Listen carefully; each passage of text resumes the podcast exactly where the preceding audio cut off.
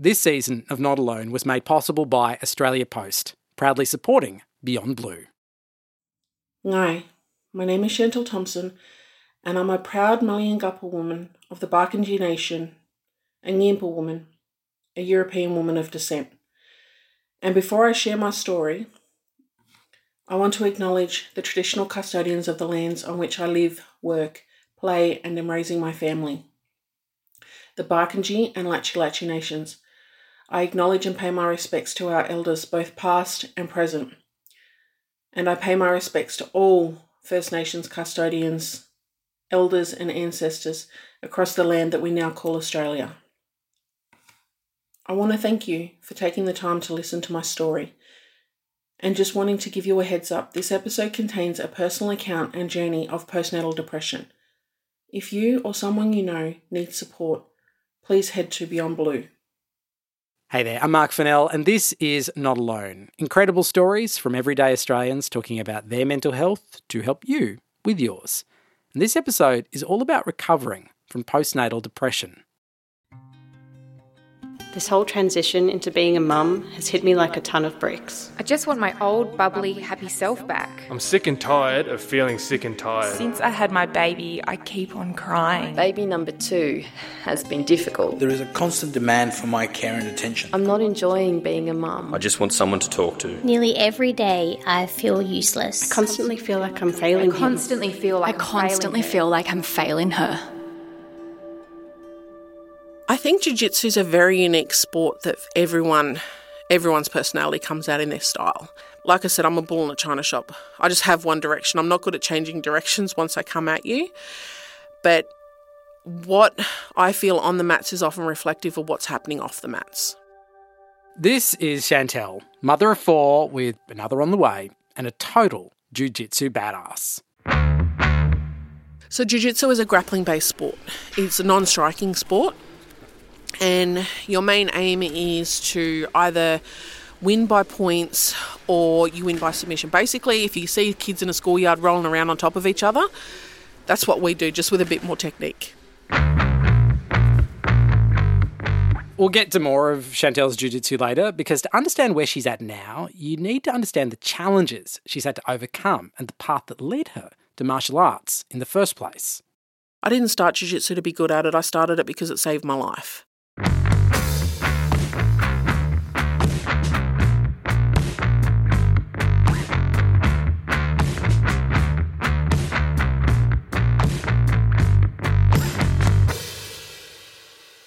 Shantelle was born in the 80s to an Aboriginal mother and a non Aboriginal father. She grew up in a small town called Dareton in New South Wales, just over the border from Mildura. It's right on the, the Murray River and it's near the junction of the Murray and the Darling.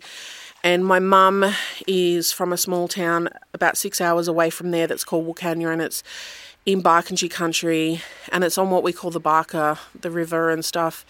Uh, grew up with various stages of different family makeups. My dad and my mum together, and then my dad and my stepmom, and then just my dad and uh, me and two of my little brothers.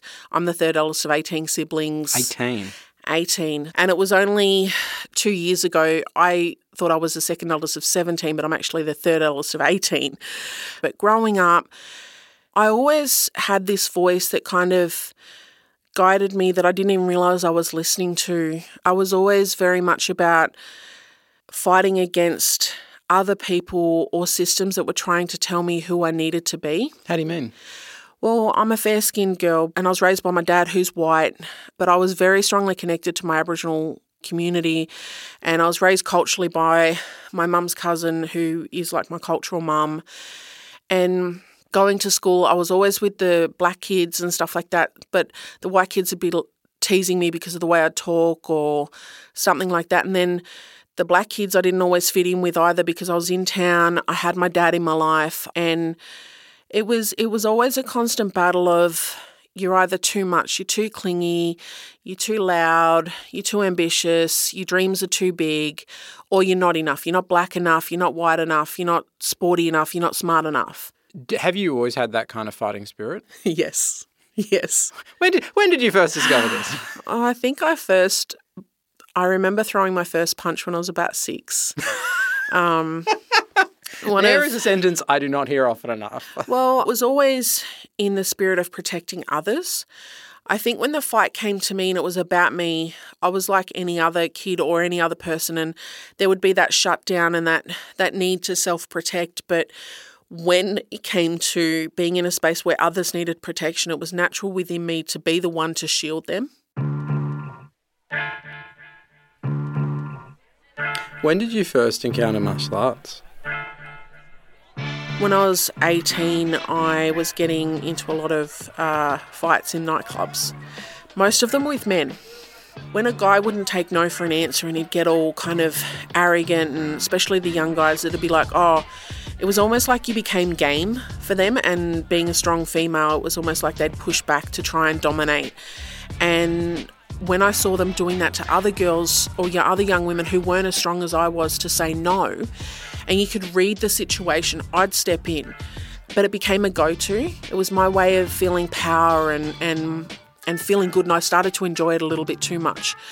And I had an auntie, and she's like, Look, I'm really worried that you're going to get yourself into some serious trouble soon. I think you need to learn some self control. And she took me down to the local martial arts gym, and I walked in, and there were just all these guys just grappling on the ground and stuff, and I was really fascinated. I also saw the local guy that I had a crush on. um, and I was like, oh, okay, this is a foot in the door. That crush was named George. You'll hear more about him soon. But the first time I stepped on a mat, I just had so much fun because I just felt this rush of adrenaline. And the thing that I got from street fighting, I could get on the mats, but it was more controlled. It was it was more deliberate because I never needed to know how to fight because I grew up fighting. What I needed to learn was self-control so I didn't become destructive. That crush from the gym, George, he was soon Shantelle's boyfriend, and before long they were starting a family, meaning Shantelle put her training on hold. I was 22 when I fell pregnant, and by the time I was 22, I'd already buried my mum. I'd failed year 12, I'd, I'd started university, and then falling pregnant with this little being, I was like, I was scared. I was scared that I was going to make mistakes, that I was going to mess her up. But when she was born, it was like, I need to become everything I know I can be so that she can have that as her mum. So I was determined to to make sure I finished school and I could provide for her stability and love that that we that we often needed but couldn't access. Shantelle says she experienced postnatal depression after the birth of her first daughter, but this became more severe after she had twins 3 years later. So, to put things in context, it wasn't just the pregnancy, there was a lot of life stuff going on. Like, George and I left uh, the Mildura area, which I'd always been with my family. And after my mum died, I took on that mum role. I took on that responsibility of trying to keep the family together. So to leave my family and my community was a big thing. We didn't have much money, we didn't have a car, so I was walking to doctor's appointments. And I started to get sick pretty much straight away. The pressures of being a young mum away from her family kept building. They were living with some of George's family, and while he was off working long shifts to keep the money coming in, Shantelle was at home with a three year old and newborn twins, and she felt alone and fearful to talk to anyone about what she was experiencing, lest she be seen as a failure or worse, an unfit mother. And in the midst of all this, her depression just worsened and her grip on what really mattered to her began to slip away all these things just kept building. But eventually it got to the point where I started having images of hurting the twins. And there was no feeling there. I'd go through days where I just didn't have any feeling. And I was very shut off. I didn't tell anyone what I was experiencing because I was so frightened that if I told anyone that I'd lose my kids because we've got a history of child removal in the Aboriginal community. But I was really scared that what I was experiencing um, was really violent and it was really dangerous. And I didn't know how to open up. I didn't know how to trust people, even those that were closest to me. I'm like, they're not going to be able to handle this. And it all accumulated into one night my partner was at work and I was breastfeeding the twins, and my son, um, I'd was asleep, but he was a big eater, and then his little his his twin sister, she was using me as a dummy. Like I now I know she was feeding off of me. She couldn't settle because I couldn't self regulate myself, and I slipped into one of those images of hurting her and and it was at that exact point that George walked through the door. He just finished work. So I shoved the baby at him because I was horrified. All I've ever wanted to do is to be a mum and to realise that I was capable of hurting my own child just devastated me more than anything else. And then I, I found myself at the front of the doctor's office. I don't know how I got there, I just, I did. And I waited three hours for the clinic to open, and then I waited another two hours to see a female GP. When she finally got into the doctor's room, Shantelle just bared her soul, telling the GP everything that had been going on for her the depression, the external pressures, the doubts and the fears, and of course, those images of hurting her children. She was the first person I told any of this to, and it must have just exploded out. Her first response after I finished, and I remember the look on her face, she was like, um, I've noticed in your file you're of Indigenous heritage, and after what you've shared with me, I believe that we should call Child Protection to do a welfare check on your kids and that it might benefit you to spend time in a mental health facility. How did you feel when you heard those words? It devastated me. I was like, she believes that I'm capable of hurting my children enough. If the police come, they're going to take my kids that we were living in social housing, their dad's black. Like, I just had all these thoughts running through my head that they're going to take my kids. So I left and I started driving towards my sister's house.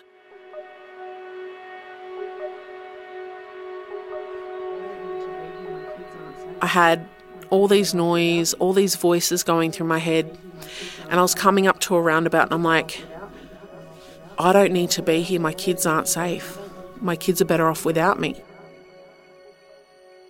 and I just started bawling my eyes out. And I just heard this voice that said, It's not your time. And to this day, I strongly believe that it was my mum and my ancestors telling me it wasn't my time. And it was almost like I felt like I got a second chance. Shantelle arrived at her sister's place and told her everything. Knowing that she needed to be surrounded by loved ones, Shantelle's sister drove her home to George, and I remember telling George, the biggest thing I remember about that is the relief on all their faces. It's like, okay, we, we finally know what's going on. Right. And what I realize now is that you can't, no one can help you until you're ready to, to be helped or to open up to that help. And I realized for so long that they had wanted to help me, but no one knew how.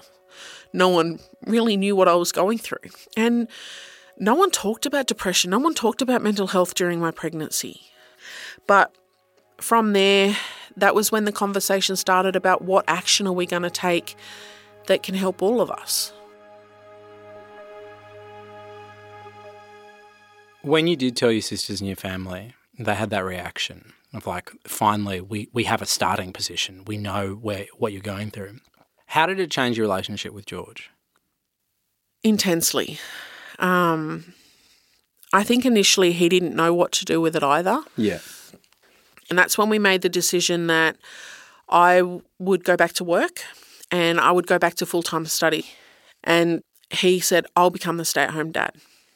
And he's like, all right, you got to go back to training.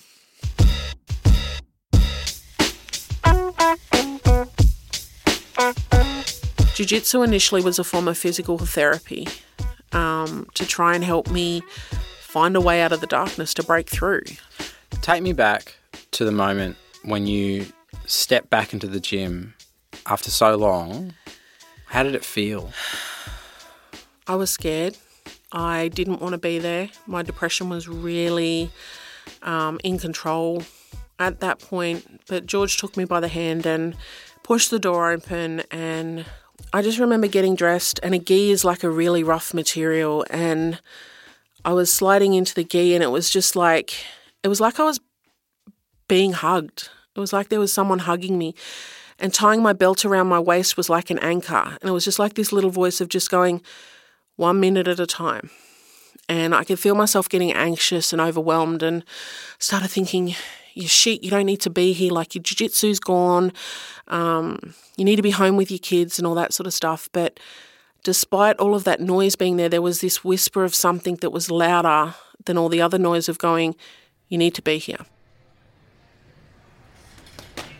George and I trained together that night, and just having that that safe space of knowing that if I cried or something happened, I'd be okay. But then when we got to the rolling part, so you train, you do a technique, and then you get to the active sparring part or what we call rolling.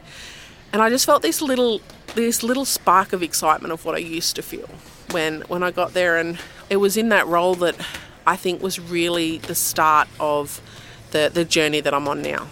I was given permission to be myself in whatever shape I was in and it was going to be okay.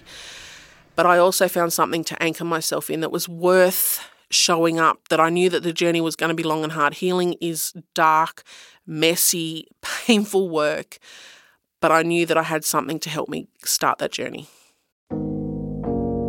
And I remember I knew I was getting better when one day I was sitting there and my son turned around and he kind of just smiled at me with this cheeky little grin. They were about, yeah, I can't remember how old they were. And it was like someone had taken off a pair of really dark sunglasses and I could see them for the first time because the thing is, I've always loved my kids, but that was the first time I fell in love with my children.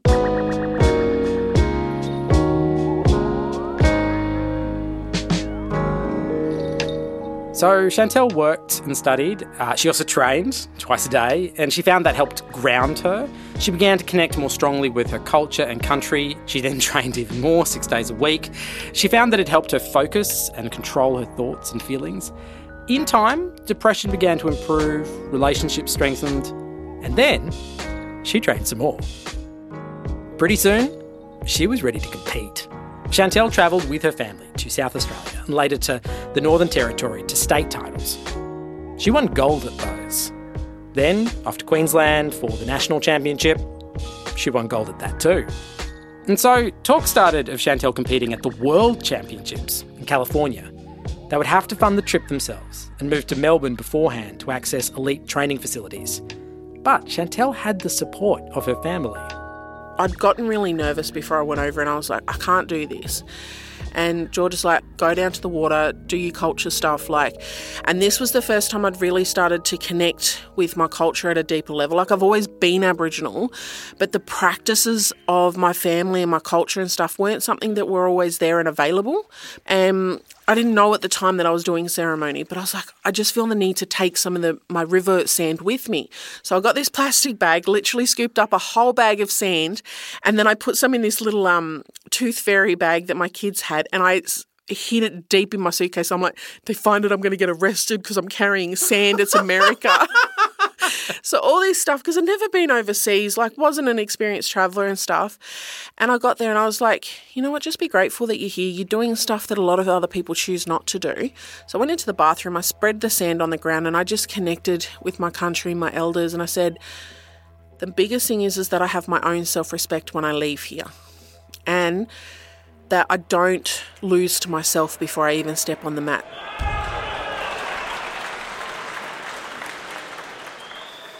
And by the time I got to the final, I was like, you know what, I'm here. And I was actually up against another mum who I didn't know at the time, but as soon as we grouped, I was like, there's something different about the way she fights. She's been through some shit, this woman. Yeah. And we had the best match, and it was just like this back and forwards match, and it was really gritty and everything else. And in the few, last few seconds, I'm like, if I don't take a risk, it's going to go down to the ref's decision. So I took a risk, and I won.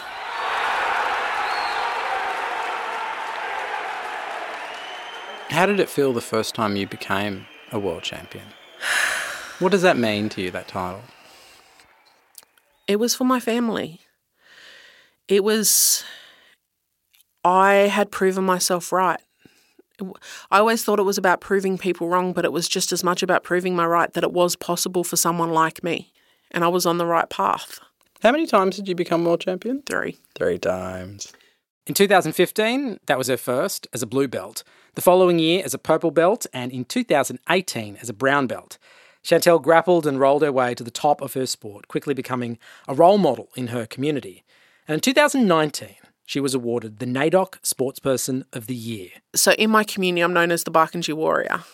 And I've always fought, always kind of had this this big heart and loud voice. Um, One of the reasons why I moved to Melbourne to pursue the idea of being a world champion is because so many people told me it couldn't be done. Hmm. And, it, and it broke my heart that so many people were so frightened to dream outside of our, our circumstances. But I also realised a lot of people had had their spirits broken.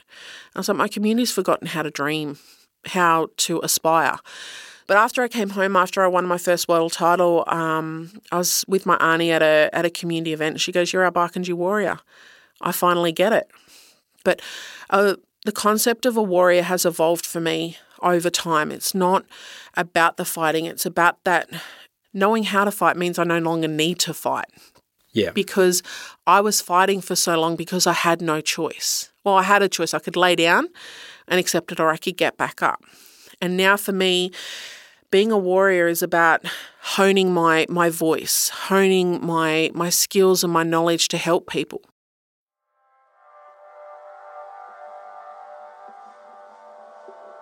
While she was off training and winning world championships, Shantelle continued to study. She earned degrees in secondary education and literature, qualifications in business and Indigenous trauma and recovery. She was at a place where she felt like she could actually give back and support her community through the unique challenges they face. When you are constantly and consistently told from every vantage point that you're a statistic, you're you're disadvantaged, it eats away at your soul. And I believe I have a responsibility because for some reason I have a strength and a capacity that others don't, that have gotten me to where I am now. And to that end, she is now the founder of Kilalana, a healing and life skills development program for women, at risk young people, and basically anyone else who needs it. You work with a lot of young women at the moment. What does that give you? What does that feedback into you? I think for me, it's something that I've always wanted to do, but when I was based in Melbourne, it was a lot more difficult. So being based at home and and within our community to see so many girls fighting amongst themselves, like fighting for their own sense of identity, their sense of territory, and stuff like that. I went home and I'm like, I'm in a position where I can do something. And it's not about leadership programs. This is about creating a space for young women to be able to show up for themselves, to be supported to step into their own potential. But in order for them to believe that it's possible, they've got to have people who are, are living that message out loud. So for me, everything I say, I've lived. So if I'm telling these girls they can be and do anything they want, that's because it's true. I grew up in and under a single father with family violence, drug and alcohol abuse, and never having travelled, never had any money, so, social welfare cycle, to now running two businesses, having three degrees, three world titles. And I, as I said to them, I said, I don't share this resume with you to impress you. It's rather to express the potential of what is possible. But I'm big on personal responsibility as well. And being able to determine your own path means being able to show up to yourself because I don't change people's lives. People change their own lives. But if you create a space where people are safe to show up, they're nurtured, they're seen, they're valued, but they're also challenged, there's there's an opportunity for growth. Now, in Aboriginal and Torres Strait Islander culture, the term auntie and uncle are given to older community members as a sign of respect. It's about being seen as a teacher, a guide, a mentor, and it is also something that Shantelle has always wanted to be called. When I started the program, I also took on a short term contract as a career engagement support officer, or known as a KESO. And being able to say to the kids that you can call me Auntie Shan or Auntie, I was a little bit nervous at first, but when it really hit me was during the school holidays, some of the high school kids that I'd been working with, they saw me out in the street and they're like, Honey Shan. And just like I just I still get goosebumps and it just filled me with so much pride and warmth and purpose to go, this is who I want to be. And it's about that respect, that accountability to have such a relationship with a young person that if they're doing behaviors that aren't helping them or they're doing the wrong thing, that you can call them out on it. It's being someone who is leading by example. And my actions speak louder than my words because, particularly for our kids or any kids that are from minority groups or trauma, they hear a lot of stuff. But there isn't always a lot of people who have the, the integrity to walk and live the words that they're saying. And for me, I'm not saying I'm perfect or I've got it all figured. I want the kids to see that it's a work in progress and that the things that I'm telling them, I'm out there living and applying myself. For Shantelle, she started to engage a lot more deeply with her culture, its traditions, and found that it added so much to her recovery. Initially, it wasn't something that I was conscious of. It was just something that kind of happened over time. Like I started spending more time going for walks along the river by myself. And that connection to, to country and and the practice of learning that because it wasn't always intrinsic it's something that has grown with time and deepened as a practice has been integral to my practice of, of holistic well-being and mental health. And even now being pregnant i can see that this baby's going to have a very different cultural upbringing to what my three older children have had because i'm much stronger in my sense of self and, and in my identity because growing up i knew that i was aboriginal but having having white skin and having such different experiences. I mean, in a small town in the early 90s, you were either black or white. Yeah. You weren't both. And why do we have to choose? Like people often in in our space, people often talk about walking into worlds. I dip in, in and out of a lot of worlds of being a parent, being a working mum, of being an athlete, of being Aboriginal, being a fair skinned Aboriginal woman. So for me, it's about weaving things together as opposed to having to choose. But it's something that's that's growing stronger and something that um, you you will discover what you're meant to practice as as a cultural woman. And your ancestors will call to you. There was always a plan for you. You just need to trust and show up to that calling.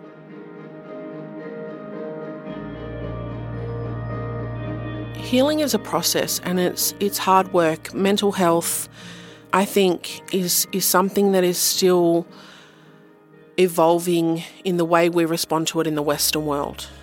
Counselling and healing don't have to be in four walls, it can be walking in the park. It's about recognizing that you're not well, is one of the first things. It's about finding support, but then it's about investing the time and energy to find what works for you. And this is an invitation to mainstream Australia to open up their eyes and their hearts to the potential of what Aboriginal health and well-being has to to offer, and not just us, but First Nations people around the world. The mind is just one part of the body. You've got the heart, you've got the physical self and the spiritual self, and being able to open yourself up to different ways of healing and well-being can be revolutionary to this space.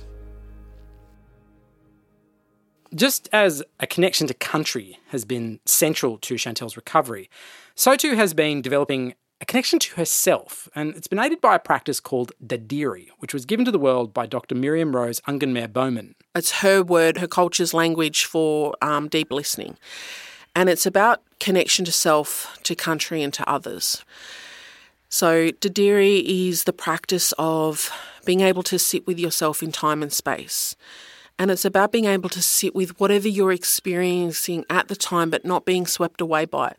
Because it's only when we can sit with our emotions or our experiences and our stories that we can move through them and they don't become scar tissue or more trauma. So, how do you use it in your daily life? My usual routine I'd get up at 4 a.m. and I'd usually spend anywhere from 5 to 30 minutes with myself and just be in time and space. Um, and then I'd go and spend time either writing or journaling or working on a project. So it's very much about that daily commitment to creating space for myself because I know that when I'm well and strong, that allows me to show up for others um, and in the areas that I need to to be well and strong. It's about I now have smoking sticks and I do a smoking ceremony for myself at least twice a week and with my kids that smoke and that connection to cultural practices that are as old as time itself for our people is about cleansing whatever's going on. And you don't always need answers, sometimes it just needs acceptance. It's about accepting my state for what it is, but not allowing that state so much control that it derails me. And it has, like it's a process, like anything. But it's you need about, to acknowledge it in order for it not to take over. Yeah. Because half the issue with these things take you over when you ignore them. But if you actually acknowledge and engage with it, it becomes an, an something you can concept. manage. It's, exactly, it's yeah. something that you can you can work with as opposed to it controlling you. You're about to have a new baby. Yes. All those experiences you've talked about, how are they shaping how you're approaching this new child? Are they? Ch- uh, is it different to the way you approach your other children? Yes, very. Like, I'm spending a lot more time with myself and slowing down a lot more and, and focusing on what's the priorities. And I'm much more conscious of my choices and going, well, when I make this choice, what am I having to sacrifice in order to say yes to this? But there's an even greater determination and strength to continue to build the visions that I see in my heart of building a sustainable business that can empower and build the next generation of young women in the in the Mallee and northwestern regions of Victoria New South Wales, whilst also still being able to be a full-time elite athlete as a mum because I'm not done with jiu-jitsu yet. I want my black belt and I want to be black belt or champion. But the biggest thing I'm excited about is I'm more grounded in my sense of self. There's not as much healing work to be done. Mm. Like with my kids, I was doing a lot of growing up with my three other ones. I was 22 and 25. I'm now 37, so I'm a lot more grounded in myself. There's less of a need to prove myself to other people. I know I'm doing work that matters. I have a story that can have impact and connection. So I'm excited. I'm I'm nervous and I'm scared that my depression will come up again. I've seen elements of it, but even being able to acknowledge that and have the processes in place and the awareness in place is I know that whatever comes up, and even if I do get sick again, I've got the support and the strength to do what I need to do to, to, to move through that to get better again.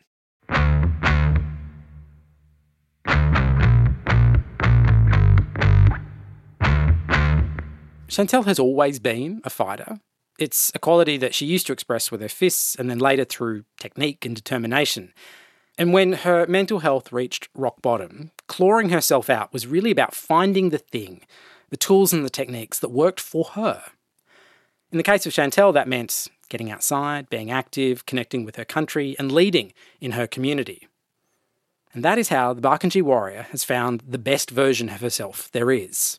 There's probably a bunch of people listening to this actually that that don't have the same relationship with violence mm. as you do, and probably are finding it quite challenging. This idea that this quite you know brutal art is a key part of your healing.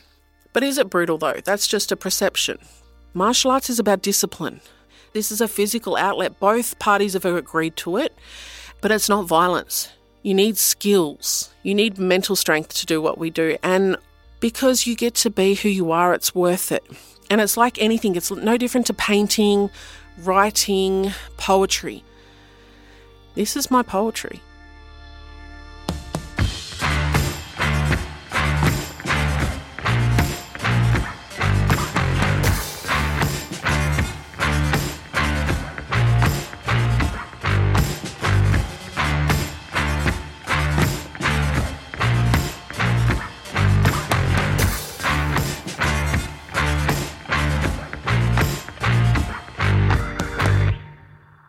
Listening to Shantelle, I wanted to learn a little bit more about the concept of Dadirri and approaches to well-being that Aboriginal and Torres Strait Islanders have been doing for literally thousands of years.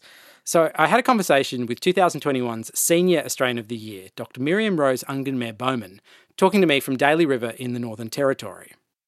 Thank you so much for doing this. It's really lovely to talk to you. Yeah, no, that's all right. One of the reasons um, I wanted to talk to you, and thank you so much for making the time to talk to me. It was um, to ask you about Dadirri.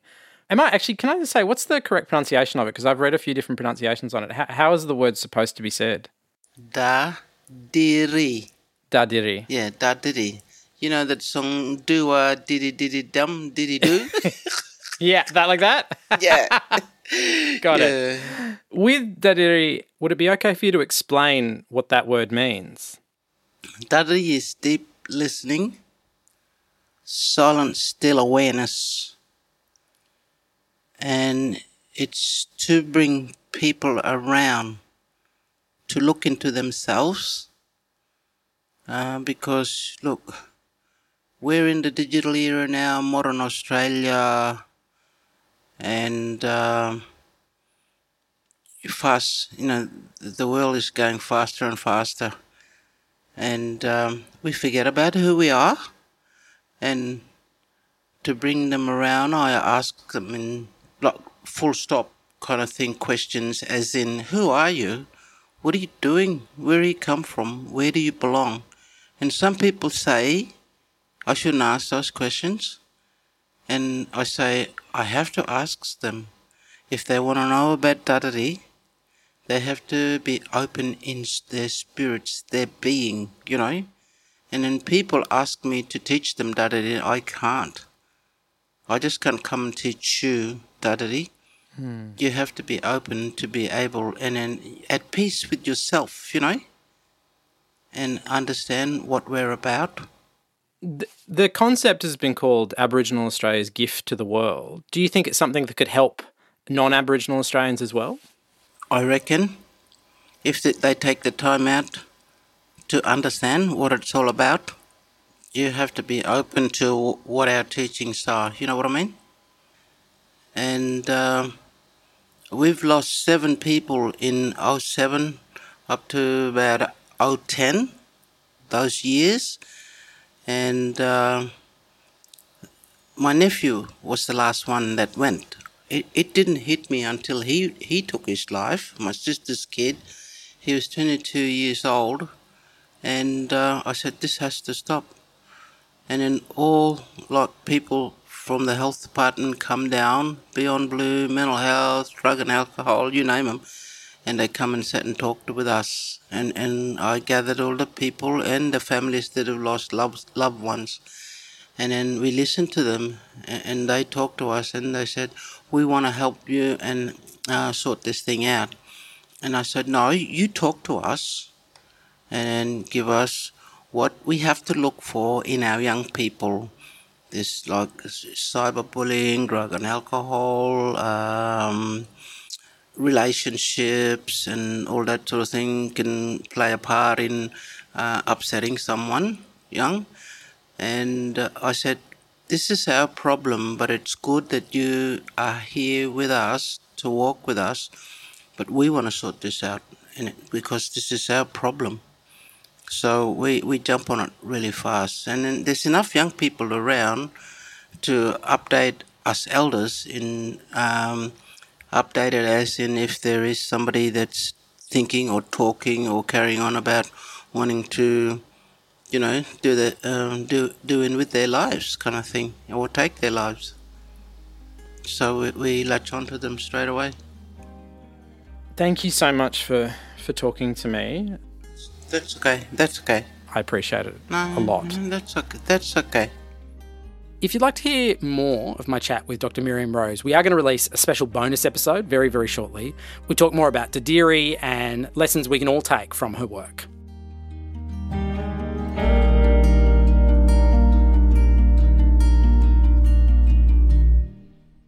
Want to thank Shantelle for sharing her story and experiences with me and by proxy with you, I guess. You can join the conversation and share your story at beyondblue.org.au slash forums.